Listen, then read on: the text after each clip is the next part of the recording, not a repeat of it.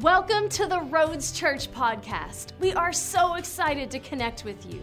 We hope that this podcast builds your faith and that you will be encouraged and inspired by this week's message. Hey, my name's Nathan, and uh, I'm a wood turner. Okay, God has given me the uh, desire and the ability to, to, to make things out of wood. And so this all started with the throne room, they, uh, the, the throne room exhibit. And so I, I, made a cup, and then that cup turned into four cups. And then it, it basically, the last six weeks has been a, a, an amazing journey through the wood. Not only through the wood, but through the word. Right, both of them. It's been a, an incredible for me personally. So uh, my mom used to take pictures when we went on vacation, and then she would have people over. And they, did anybody ever have to sit through somebody else's slideshow? Okay, well, I mean, it used to be fun. It sounds boring now. But anyhow, you're going to have to sit through my slideshow today, okay? Because I've been on a journey, and you get to see the pictures I came up with. So, so I, let's get started here. Last week, last week, I better get on the right page. Last week, we, uh, we started talking about the uh, Seder, which is the Passover meal. And the Seder was actually a meal that, that the Jewish people do every single year. They've been doing it for 3,000 years. And they walk through the story of how God rescued the, uh, the Hebrews from the Egyptians. And at every point in that Seder meal, they've got a certain point, they drink a cup. And that cup comes out of a verse in the Old Testament. So if you're ready, open your Bibles to Exodus 6 7. Yeah, okay. And that verse, I, am already there, sort of, because I got it on my paper here. But I will get here in real life too. Exodus 6 7. I am the Lord, and I will bring you out from under the yoke of the Egyptians. I will deliver you from their bondage. I will redeem you with an outstretched arm, with mighty acts of judgment. I will take you as my own people, and I will be your God. These are called the I will promises of God. And so the Jewish people took this right here, and when they put their Seder and they're remembering how God took them through, they actually assigned a cup to the verse. Now, let me, let me explain. These cups that I turned, the, the Jewish people's cups don't look like this. I mean, you can buy disposable cups on Amazon for a Seder, you know, little Dixie cups. But uh, I turned these to basically how I felt like the Lord was asking me to turn them in relationship to the verse. So the first one was this one right here I will bring you out from under the yoke of the Egyptians. And I turned this piece out of oak. If you remember, I said this piece of oak is about 400 years old. And uh, the oak was symbolic of a yoke. I will deliver you from out from under the yoke, because a yoke is what they were using to carry loads, and with a yoke, you can't you can't see very good. Your vision is limited. You can't move anywhere you want to. Your, your direction and your movement is limited. And a yoke will tend to bend you over so you look down. All right? And if you remember right, we said that Egypt was synonymous with sin. So they're under the yoke of the Egyptians, they're under the yoke of sin. Sin will limit your mobility, it will limit your vision, it will limit your direction, and you can't look up. Sin makes you look down. And God says, I'm calling you out. It's also called the calling cup. I'm calling you out. Set down your yoke so we can talk. I want to look, I, I live, I'm the lifter of your head. Here, look at me. You can't look at me. You can't look at somebody when you're under a yoke.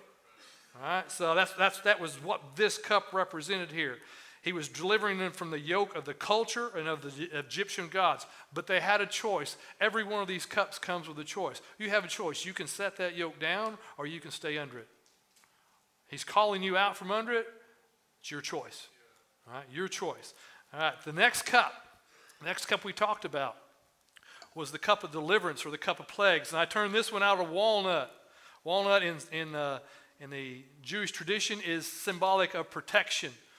If you ever had a walnut, you know that you've got two layers before you get to the nut. It's protected, it's very well protected, hard to crack. And so these cups right here, they have three rings on them, representing the Father, Son, and the Holy Spirit. I've got, I've got captive rings on there, signifying sanctified rings. We talked about that last time. But this cup of deliverance, I will deliver you from the bondage. Deliverance means you're going from someplace to someplace. All right, you're going from to, I will deliver you from bondage to freedom. from Egypt to the promised land, from Amazon warehouse to your front porch. Okay, it's, it's your from and to. But deliverance also comes with a choice. Even with your Amazon package, you have to choose to click, right? All right? It's a choice. You can choose to be delivered or you can choose not to. And so that comes with the choice. Then we got to this, this cup is where we ended up last time. I made this out of sycamore. I actually started with this one. Sycamore is, is in the Jewish tradition is representative of the tree of life. Okay? And this was supposed to be representative of the cross, which is a tree of death. Okay? Death became life. Right? And I actually had separated out. Uh, Jimmy was talking about how Christ became sin for us, and that's what that ring is. It's Christ, and, and the thorns are there. I, I don't, I've, I've pondered how, what all he felt on there. And you know, honestly, I don't want to take away from the bruising and the beating and the scourging. That had to be extremely painful. But imagine what it feels like for you to feel guilty about something. All right? You know how it feels when you feel? Now imagine everybody in this room, you got everybody's guilt that you have to feel at the same time. Now you have the world's guilt, past and present. And then you have the separation. I think what, what hurt the most was actually being separated from, from the Trinity. That had to be unfathomable. So that, there's the, that's the pain that's in that cup right there. So, but the Hebrews, when they drank that cup, they were remembering the sacrifice of the ram. Now, if, if, you remember, we talked about last time, sacrificing a ram in Egypt was illegal, punishable by death. So when they sacrificed that ram, they put the blood on the post. That was a profession of faith, saying, We are trusting this God and not the Egyptian God. It's pretty profound because if God doesn't come through tomorrow, they're all dead. They would all be killed based on the fact that they sacrificed a ram. Right, so that's they, it's, the, when you drink of the cup of redemption, you have to make a public profession. That's what it is. It's a public profession. And this was also the last cup. Whenever you read about the Last Supper and, and when Jesus and the disciples, this is the cup they drank at the very end. They never drank that fourth cup in the Seder meal that night because from there they went to the garden. So Jesus says, this is, the, this is the cup. This is the one they drank from, was the cup of redemption. And the cup of redemption means to redeem, okay? To avenge, to buy back, to purchase, okay? It was a purchase price there. So the fourth and final cup is this one down here. This is called the cup of praise or the wedding cup. All right? I turned this out of a piece of olive wood. The olive wood actually comes from the Mid East. I don't know where I had to order it, but I know it's expensive. And I was, I was so hoping it didn't break or check out on me because that's a $70 piece of wood, and I, I can't buy too many of those. So, but that's what it, and we're back to having three rings Father, Son, Holy Spirit, and we've got interlocking wedding bands on there because this is the wedding cup. And this is the one that the Hebrews are looking forward to. And they're looking, they, they've had these three, but they're looking forward to the time when the Messiah comes back and gathers them together at the prom, in the promised land, and they all celebrate. The cup of praise, the, the, the word praise in Hebrew is halal, is where we get the word hallelujah. Okay? And halal means uh, to shine, to boast, to be clamorously foolish. And whenever I read that, I thought of David. You know, when David was, was praising before the Lord and his wife got all bent out of shape because he was, yeah, yeah, she just, I think she just had an axe to grind. But anyhow, for the Israelites, like I say, that represents when they're in the promised land. For us as Christians, this right here is the one where we look forward to uh, when we are going to sit down at the marriage supper with the Father in his house. That's, that's, that's, that's, that's what that marriage cup is. And so, man, there we go. As I was studying about the history and the meaning of this cups, I kept reading over the verse part where it says, I will take them. I will take them as my own people, and I will be their God. And I thought, that sounds really familiar. It sounds a lot like another verse I've heard. I will take them as my own people, and I will be their God. And I, I got to thinking about it. And in, in Song of Songs, you've got the, in verse 6 3, I am my beloved's, and my beloved is mine. I will take them as my people, and I will be their God. I am my beloved, and my beloved is mine. And I start looking at that, and I look at what I will take means. I will take, in the Hebrew, means to marry. Okay? And then you've got. So I start, okay, this goes along with Song of Songs. We're getting married here. Uh, this is now, I'm gonna, this is something I have to explore at this point.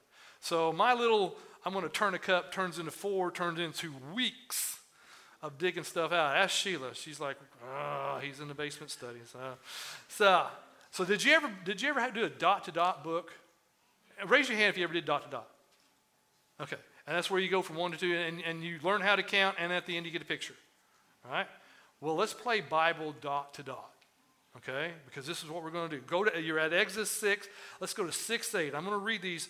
I am the Lord, and I will bring you out from under the yoke of the Egyptians. I will deliver you from their bondage. I will redeem you with an outstretched arm, mighty acts of judgment. I will take you as my own people. I will be your God. I will bring you to the land which I swore to give Abraham, Isaac, and Jacob, and I will give it to you as a possession. I am the Lord. And I got to looking at this and I got to doing some more stuff. These aren't just promises, these aren't just I will promises. This is a marriage proposal. Okay? The entire Bible is written from a Jewish perspective. At this point, God is asking the Hebrews, Will you marry me? Because from a Jewish perspective, if you read this from a Jewish perspective, you're going to be, have a better understanding of the word. And you have to start looking at the Bible through a filter of Jewish culture and history. In the Old Testament, God refers to Israel as his bride. The New Testament Revelation, it speaks of a wedding feast and a marriage supper. And then we have all heard we're the bride of Christ, right? So I'm going to stop right here for just a second. Let's, let's step out here. Because I have always had trouble referring to myself as a bride. And if you're a guy, you know what I'm talking about.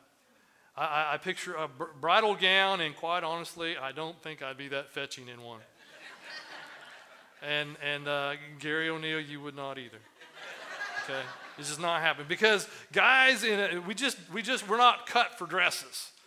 And so that's that's in my mind is like a bride of Christ. You think of a bride because we've all been to weddings and we've seen beautiful brides, and then you see this bearded guy walking down the aisle with a dress. It's like no, okay. But it has nothing to do with gender or clothing, okay? It has everything to do with relationship and position, okay? Sheila and I have been, been together. We've been married almost 42 years now. And nobody on the planet knows me like she does. We, have in, we, were, we were at a, a gathering yesterday in a room full of people. We have an entire conversation and we never said a word, okay? Because we, could just, we just passed looks back and two, all right? She can see me from a mile away walking, and she knows it's me because she knows my walk. All right? And I can tell you what she's thinking by watching her eyebrows. because we've been married, we have relationship. Uh, it's a very close relationship. And married, the definition of married is to closely be closely united, to cleave or to adhere. And I brought these pieces of wood in here because they have been woodworkers call it they have been married together. Okay? When you take two pieces of wood and you join them, whether you put a bolt, whether you put a, a mortise and tenon, whether you glue them, you marry two pieces of wood together. And to marry these pieces of wood with glue, what you have to do is you actually have to prepare these pieces of wood. You have to plane them down, get them smooth. Preparation, you apply the glue, okay, and then you apply pressure. All right? This is actually, I didn't, it's, it's actually a great illustration of a good marriage. Because a good marriage starts out with preparing the pieces of wood. Okay? You run it through a planer, you get all the obstacles planed down. You apply the glue. If you do not prepare the wood, you don't have a great application of glue. If you don't have a great application of glue, your bond is going to fail. The glue is Jesus. Okay? You prepare each person, you apply Jesus. Life will apply will provide the pressure. And the pressure will make it, if you have a good bond and you are prepared, the pressure will actually make this connection stronger, not weaker. Okay? Preparing wood is the same way as preparing marriage. I'm going to get off subject here for just a second, but we're seeing this more and more. Couples that come come into marriage, and they aren't prepared. Okay? They're not prepared. They actually started living as married before they got married, so now they're not prepared. They have not prepared their wood properly. You can apply all the glue you want to without proper preparation, that joint's going to fail. It's going to fail. All right? So, that's the bride portion of this. If, if, if we are married to Jesus, closely united, glued together, now you can understand what marriage is. And if you're, if, if you're married to God or you're married to Jesus, I cannot be the bridegroom. I have to be the bride. Because in a, in a earthly relationship, you have the husband and the wife. The husband is the head of that household. He is the leader of that family. When I move from this place to there, I'm in his house. He's the groom. I can't possibly be the groom. I will have to be in the position of the bride. So it changes my whole thinking on okay, I'm no longer wearing a dress, I'm just standing in, in over here. Okay? So are you ready to drink from some of these cups? Yeah. Okay. Because here we go. I think to understand understand the Bible, you have to understand Jewish culture and a Jewish marriage. And the first thing we're coming up is kiddushin. Kiddushin. All right? To marry. Begin, it begins with kiddushin. Kiddushin is actually a betrothal process that precedes a covenant marriage. In biblical times, the kiddushin was very, very, very serious. The process began when a father and a son would arrive at the prospective bride's house. They came a calling. That's an old term. My grandpa used to talk about whenever he would he was courting my grandmother. He would call on her on Sunday afternoons, right? I would call on you. Didn't call her, called on her. And so this, this father and son come a calling. What is that cup called? Cup of sanctification or the cup of calling? Yes, he came calling. They would knock on the door. The bride had the choice open it or leave it shut. Her choice. If she opened it, they were invited in. Once they were invited in, a cup of wine was brought out. It would be passed to the bridegroom. He would take a sip. He would then pass that to the bride. If she took a sip from it, it meant she was ready to listen to what he had to say. Remember, eh, that's this is where this is going. She, I'm, I, I'm willing to hear what you've got to say. If she didn't, game over. They turned around and went home. But if she took that sip, if she accepted the cup, it meant she was setting herself apart.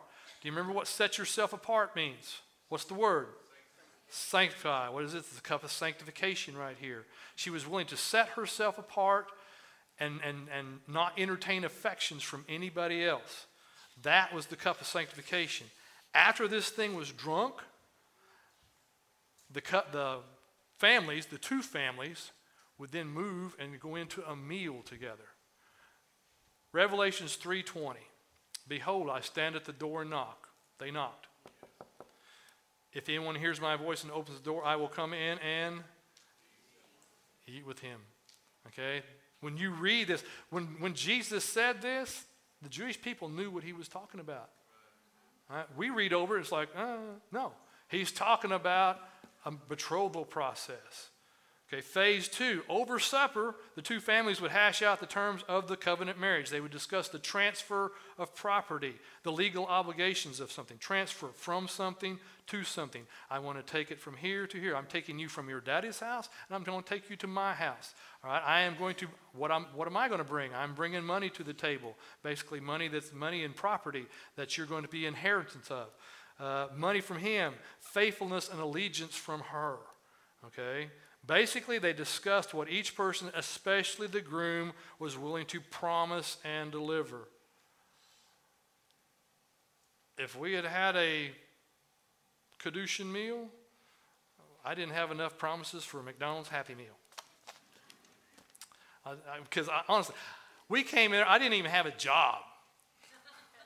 I didn't have a job. We were, we, we were moving into her parents' apartment I had borrowed furniture from my brother, a borrowed TV from my sister. Uh, that's about it. Two ticks and no dogs, what we call each other. we had nothing. We had absolutely nothing. But we, got, we, we went, went through the process. And so once the conditions of, the, of this meal, the, the, the discussion are had, they take a second sip of wine from the cup of deliverance because it's delivery, it's transfer from one to another. Right? I'm transferring. They would take that cup. Still, once again, her choice. If she turned it down, that meant, no, we're not going anywhere. But once that sip was taken, they went to phase three. This is called the ketubah. Ketubah is merely a document. It's a document that's written to outline the terms and the conditions we just talked about over supper. Now that the conditions were discussed and agreed upon, it was time to put it into writing, and the ketubah, or the word, became the property of the bride. She got to hang on to him once they had it all filled out. It was hers. She would hold on to this testament to protect her rights and to be able to remind the groom of what he promised. Okay? He made promises, I get to hold you to them. The ketubah laid out the promises and obligation for before and after the marriage, such as what the groom was promising to provide for food, drink, clothing, especially the accommodations. Okay? Where are we going to live? And so, I mean, I don't know. It's like, are we living in town? Are we living in the country? You know, it, uh, she got to decide. She had, she got to have input on what she wanted for her accommodations. But it also made provisions for the bride in the event of a divorce or a death. Because if he were to die prematurely, the promises that were in that ketubah became hers. Okay? She, she had access to the money that was there, she had access to some of the property that was there if he died. So the bride would, on her end, she would promise to remain pure, prepare herself to be a wife for her husband. She did this by accepting training training from older women who had been married, training from women that were in her groom's family who knew him best. Okay, does he like him scrambled or over easy? You know? She had to learn what it was because her job was to be able to learn how to be able to serve him in a manner in which he needed to be served. Okay? Titus 2 4, older women train the younger women to love your husbands. Matthew 28 19, go make disciples, teaching them in all that I have commanded you. There's a training here. See, are you getting this? The connection between us and Jesus and an actual marriage in Jewish, it's there. It's been there the whole time. The ketubah would often hang in the house for everybody to see. When you walked in the house, you could look at their ketubah. You, you could actually, well, man, he promised that? Ooh, boy. So it's more than a wedding certificate because it was promises. And the groom would then, at the end of this ketubah putting together, he would pay the bride price called the mohar. It's also called the redemption price. Remember, to redeem, to avenge, to buy back, or to purchase. Okay? So he would pay that redemption price. And at this stage, even at this stage, if the bride chose, she could back out. They've gone through all this, she could still back out. And then the ketubah is signed by two witnesses, and now they are legally married. I now pronounce you man and wife. Doesn't sound very romantic, does it? Okay, we're going to come over, you're going to knock, we're going to have supper, talk about it, sign some paper, we're married. All right? But keep in mind, like I said, if if he were to die prematurely, those rights were hers. And so when he left the house that night, if he got struck by lightning, it was legally binding. She had it. If he walked outside and the soldiers grabbed him, took him to a hill, and hung him on a cross, the promises are still binding. The ketubah was there. The couple would take a third sip of wine out of, the, out of this Kiddushin cup right here, the cup of redemption. The groom says to his bride, I will not drink any wine again until both of us sip from the wedding cup on the day of our wedding at my father's house. Yeah. Okay. So Matthew 26, 29, what Jesus says to the disciples. I say to you, I will not drink of the fruit of the vine from now until that day when I drink anew with you my Father's kingdom. They knew what he was talking about. How many times have you read that verse and you didn't know what he was talking about? All the time until like a few weeks ago. I had no clue. Right? The last words the groom will say to her is, I'm going to my Father's house to prepare a place for you. It's the last words, because he will leave. Even though they're married, He's going back home, and he's not going to see her for probably a year. All right? We'll get, we'll get into that. I've got ahead of myself there. But uh, when we take communion, when we take communion, we're drinking from this redemption cup. This is part of the ketubah. This is part of the ketubah process for us as well. If we're married to Christ, when we take communion, we are actually taking a cup, renewing our vows. Every time you take a communion, you're renewing vows. Communion is a whole lot more than a cheap wafer in a plastic cup. Okay? I mean, we've reduced it to this little ritual and we do this and yeah, you know, and, and let's face it, the wafer doesn't taste that good anyhow. So, so but bottom line, when we take it, we are renewing vows. Who all's married? Raise your hand. Okay, a lot of married people. When you got married, you took vows. A lot of them probably had traditional vows. I will love, honor, cherish, good times, bad times, sickness, health, all those things. And this is the same thing. When you take communion, you're saying the same thing. Jesus, I am still hanging with you. I'm going to be faithful to you, whether I'm sick or whether I'm not, whether I got money or whether I don't. If it's good times, bad times, it doesn't matter. You're still my man. All right? That's what you're saying when you do when you do communion. And Jesus is saying, we have a ketubah. We have a document. Will you remain faithful until I come back? Okay? While I'm gone, Will you remember me? Remember, do this in remembrance of me. While I'm gone, will you remember who I am? So the groom leaves the bride's home and he announces to the community, This was awesome. He goes outside and he announces to a loud voice because there's people gathered around. The price has been paid. It is finished. I never knew that. But that's what the bridegroom says to the village. He announces, this has been done. I have paid the price. She's mine.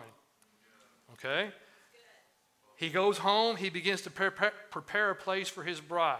He basically adds on rooms to his daddy's house. Okay? In the interim, he will usually send a valuable gift back home to her. Sometimes it's coins, sometimes it's a ring. That's what we do. A lot of the customs we have come from old marriage customs, where the engagement ring comes from. You send a valuable gift home to say, okay, until we get married, you're mine, and this is signifying you're taken. Right? So, but in John 14, 16, he sends a valuable gift. I will ask the Father, and he will send you a helper. Okay? Jesus sent a valuable gift to us. Okay? And the Holy Spirit. And then they will not see each other again. They're married. She has legal rights. But they, he walks out the door. They don't see each other again until the Nissuin, or it's the wedding ceremony, which is about to be it's maybe a year, sometimes more. A lot of it depends on whether, whether dad let him do it or not. Because what he would have to do, he would have to make accommodations, and they would have to be better than where she was coming from. The, the accommodations where he was taking her to had to be better than where she was coming from. Okay? But during this time, the best man, or the shoshpen, would act as an intercessor and mediator between the two. They couldn't see each other, they couldn't talk to each other, but they could pass messages back and two with by via the best man. The best man was usually a really close friend or a relative. Now the bridesmaids, the bridesmaids throw the bride a party. And at that party they give her a veil. And this veil is what she's supposed to wear when she goes out in public. The veil is basically a public profession saying, I'm off limits. I'm taken. Okay? You can't have me. And let's face it, the guy's gone for a year. And she has to go out and about. And this is where it gets really hard. How many know that when you're in the waiting period of anything, it takes forever, right? If you're 10 years old waiting on Christmas, yeah.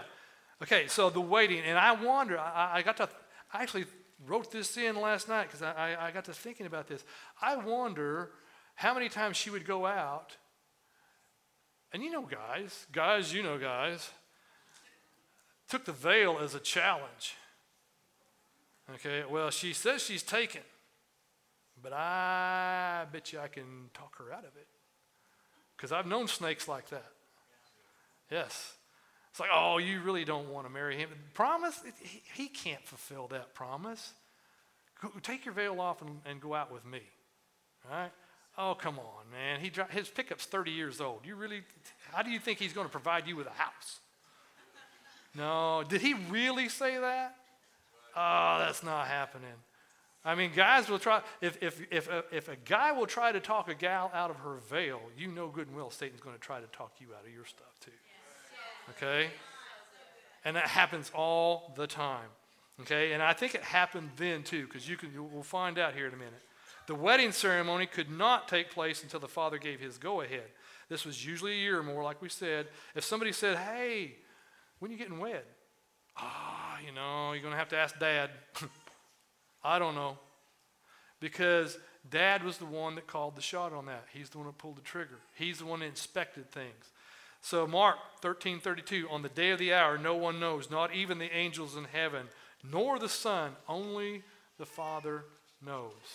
When is Jesus coming back? Only the father knows. Okay? When you coming back to get your bride? Only you have to ask dad, right? As preparations come to an end, the groom is purposely will let it slip out that the wedding day was near. The bride could then make final preparations. All right, she's been working all along, getting her dress made and everything. Now she makes final preps. She gets her bags packed. She gets her wedding clothes all laid out, ready to go. Gold dress, hemmed in, or white dress, hemmed in gold. Her bridesmaids come to her and take her for a mikvah. A mikvah is a ritual baptism.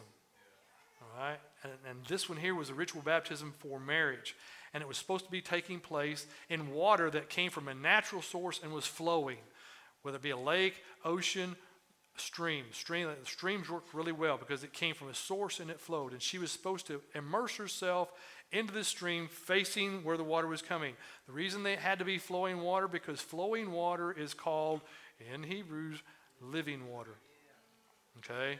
I have to immerse myself in living water to purify myself for the groom. Okay? She would come out. They would put all kinds of perfume on her, get her ready. After the mikveh, the bridesmaids are stationed along the processional route. It could be up to two weeks. He let it leak out, but it could be two weeks later. That's the reason you've heard, you read the part about they have to have oil in their lamps ready. Okay, because it was it, it wasn't just okay, he's coming and he's there. They're waiting. It's like, oh, come on, man. It's like 13 days and counting. So they had to have oil in their lamps. She had to have oil in her lamp as well. Now, the groom and the groomsmen would announce by shofar that they're coming. A lot of times, most of the time, they came at night, a lot of times around midnight. They would come to the bride's house. They're carrying swords. They show up at her house with swords, making a big to do, and they're acting like they're actually acting out that they're going to steal the bride away. Okay? I think 1 Thessalonians 5 2, he comes like a thief in the night to steal. You're going to like this one. They are coming there to rapture her. If you look up 1 Thessalonians 4 16 through 17, it says, The Lord Himself will come down from heaven with a loud command, with the voice of the archangel, with the trumpet call of God. This is what the bridegroom is doing. And the dead in Christ arise first. After that, those who are left alive and are left will be caught up. The word caught up in the Greek is harpazo, which means to snatch away, to obtain by force, to rapture. So when the, when the groomsmen are coming back, they're coming to snatch her. They're coming to rapture this bride. Right? She's supposed to have her bags packed and ready. They shout, Behold, the bridegroom cometh.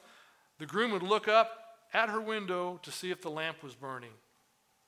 If the lamp was burning, it was a good. If the lamp was not burning, that meant she probably took her veil off somewhere along the line and she was not headed out that door. All right? It was her choice all the way up to the end. It's always been her choice. However, if she's willing and faithful, she comes down, she opens the door, they will lift her up and they will carry her away to the Father's house. Okay? Where they're going to have a wedding feast that's going to last for seven days. And at that time, they're going to drink from the wedding cup. Okay?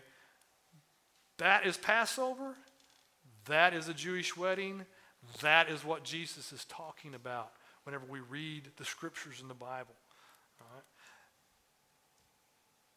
I studied this and it was like a major eye opener for me because what, from what I can see, the Bible is a book of two Kiddushins and two Ketubahs.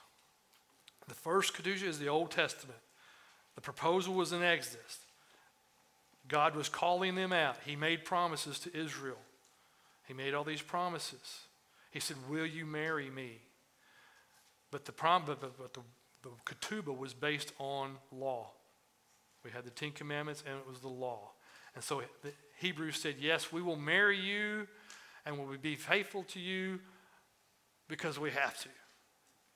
We will be faithful to you out of duty.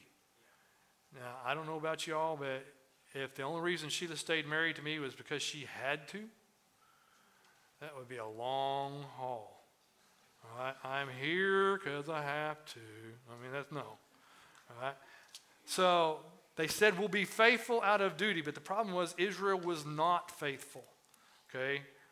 They failed over and over again. So I don't know if you knew this or not, but in Jeremiah 3:8, God divorced Israel. I gave faithless Israel her certificate of divorce and sent her away. God is a divorcee. He is. But in his mercy, he says, you know what? I'm going to give them another chance. If you want to come back to me on different conditions, let's talk. But not only Israel, everybody. So God made an appeal and put forth renewal vows, a second Kiddushin and second Ketubah, and we call it the New Testament. You had the Old Testament, which is the old Ketubah, and now you got the New Testament, which is the new Ketubah.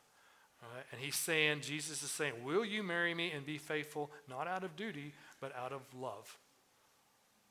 Amen. Not because you have to, because you want to. Let's have a marriage based on love, okay? Jesus 14, or John 14, 23, 24, he says, Anyone who loves me and will obey my teaching, my Father will love them, and we will come to them and make our home with them. If you love him. Uh, it's been probably, I don't know, 25, 30 years ago. Uh, I was talking to a, an evangelist. He was, he was at the church, and he was talking about a couple he knew, and they'd gone to school together and let's just call him Bill. Bill and Sue had been together since like eighth grade. And they went through eighth, eighth grade, all the way through high school. They got engaged, and right after they got engaged, Bill got drafted. He gave Sue an engagement ring, a big engagement. And then he got shipped overseas. And Sue stayed home for the first few months, but she got bored. And after a while, her friends talked her into going out. And so she goes out. And she has a good time, so next weekend she goes out again. And then it keeps getting more and more. And, and as time progressed, she got more and more flirtatious with the guys. And one morning, she still had the ring on, but she woke up in a bed that wasn't her own. You see, she still had the ring, but she'd lost touch, touch with the relationship. Okay? She'd forgotten who she was, and she'd forgotten who Bill was. Right? And here's a, here's a bit of truth. And it's, it's church, big C, little c, all C's. This church is no different. We, some of us, I'd say, I, I will say, I include me even. We, we have an identity crisis because a lot of us identify as Christians and we wear a ring, but sometimes our relationship is really lacking. Okay, some of us have lost relationships, some of us have never had it. But in a healthy marriage, I know this for a fact, in a healthy marriage, a couple will grow together. They will talk regularly. They will make decisions together. Not about the big things, but little things, you know. Are you sure you want to paint the walls that color? Yeah. Okay. You know, it's decisions, but their lives are married together, just like this block of wood. They are glued together. And if we claim to be Christians, we have, we have to take time to, to check the health of our marriage to Jesus. Okay? How is that relationship going? Are you growing? Are you growing in the Lord? Are you talking regularly? Do you run, do you run decisions past Jesus? Okay, not just the little things or the big things, but the little things. Uh, should I buy this? Huh. Okay. Should I be going here? Should I be watching this? See, probably 25 years ago, I had a conversation with a guy, Roger Willis. If anybody knows Roger Willis, and we were talking about a movie, and I said, "Man, that's a good movie. It's, it's, uh, it's got some words in it, and it's, you know, it's got some scenes that probably didn't need to be there, but it's, a, it's got a good plot." And, and Roger looked at me and he said, "Nathan," he said, "how many hairs do you have to find on your hamburger before you send it back?" And I don't know about you, but that rocked my world. It, it basically changed the way our viewing habits now. We, for, for the last 25 years, we, if, if it comes on, it's like, like, oh man, that, that's not right. The Holy Spirit pricks your heart. It's time to change the channel, get up and walk out. You know, what are you watching? It's little decisions because little decisions basically are the steps to big decisions. Should I be engaging in that activity? What are you doing you know, do you ask Jesus, is, do you think it's okay if I do this? Okay? Should I be living this way? Like I taught, said earlier, there's a, there's a lot of couples that are living in a way that's Jesus didn't tell you to do that. You didn't ask him first, I can tell you that. So, do you still love Jesus in the waiting? Because we drink these cups. We're looking at this cup, but today we're living here. And the question is are you living here, or did you get tired of living here and now you're living over here somewhere? You know, where, where, it's your position. Where is your position in this marriage? We have the ring, do we have the relationship? Luke 22 19 said, This is my body given to you. Do this in remembrance of me. You could also say, This is my kiddushin. This is my ketubah given for you. Will you remember me while I'm gone? Remember who you are. We need to remember who we are. We need to remember who He is. Because if we're going to drink of these cups, we need to keep the vows of the ketubah. This is the word. He's given it to us. We can hold him to his promises. They're ours. This is our ketubah. Hang it up in your house. Read it as you walk by. Thank you for listening to this week's message. If you enjoy this podcast and would like to give, please visit us at theroads.church. To stay connected, follow us on Facebook and Instagram. You can also subscribe to our YouTube channel to watch our latest sermons.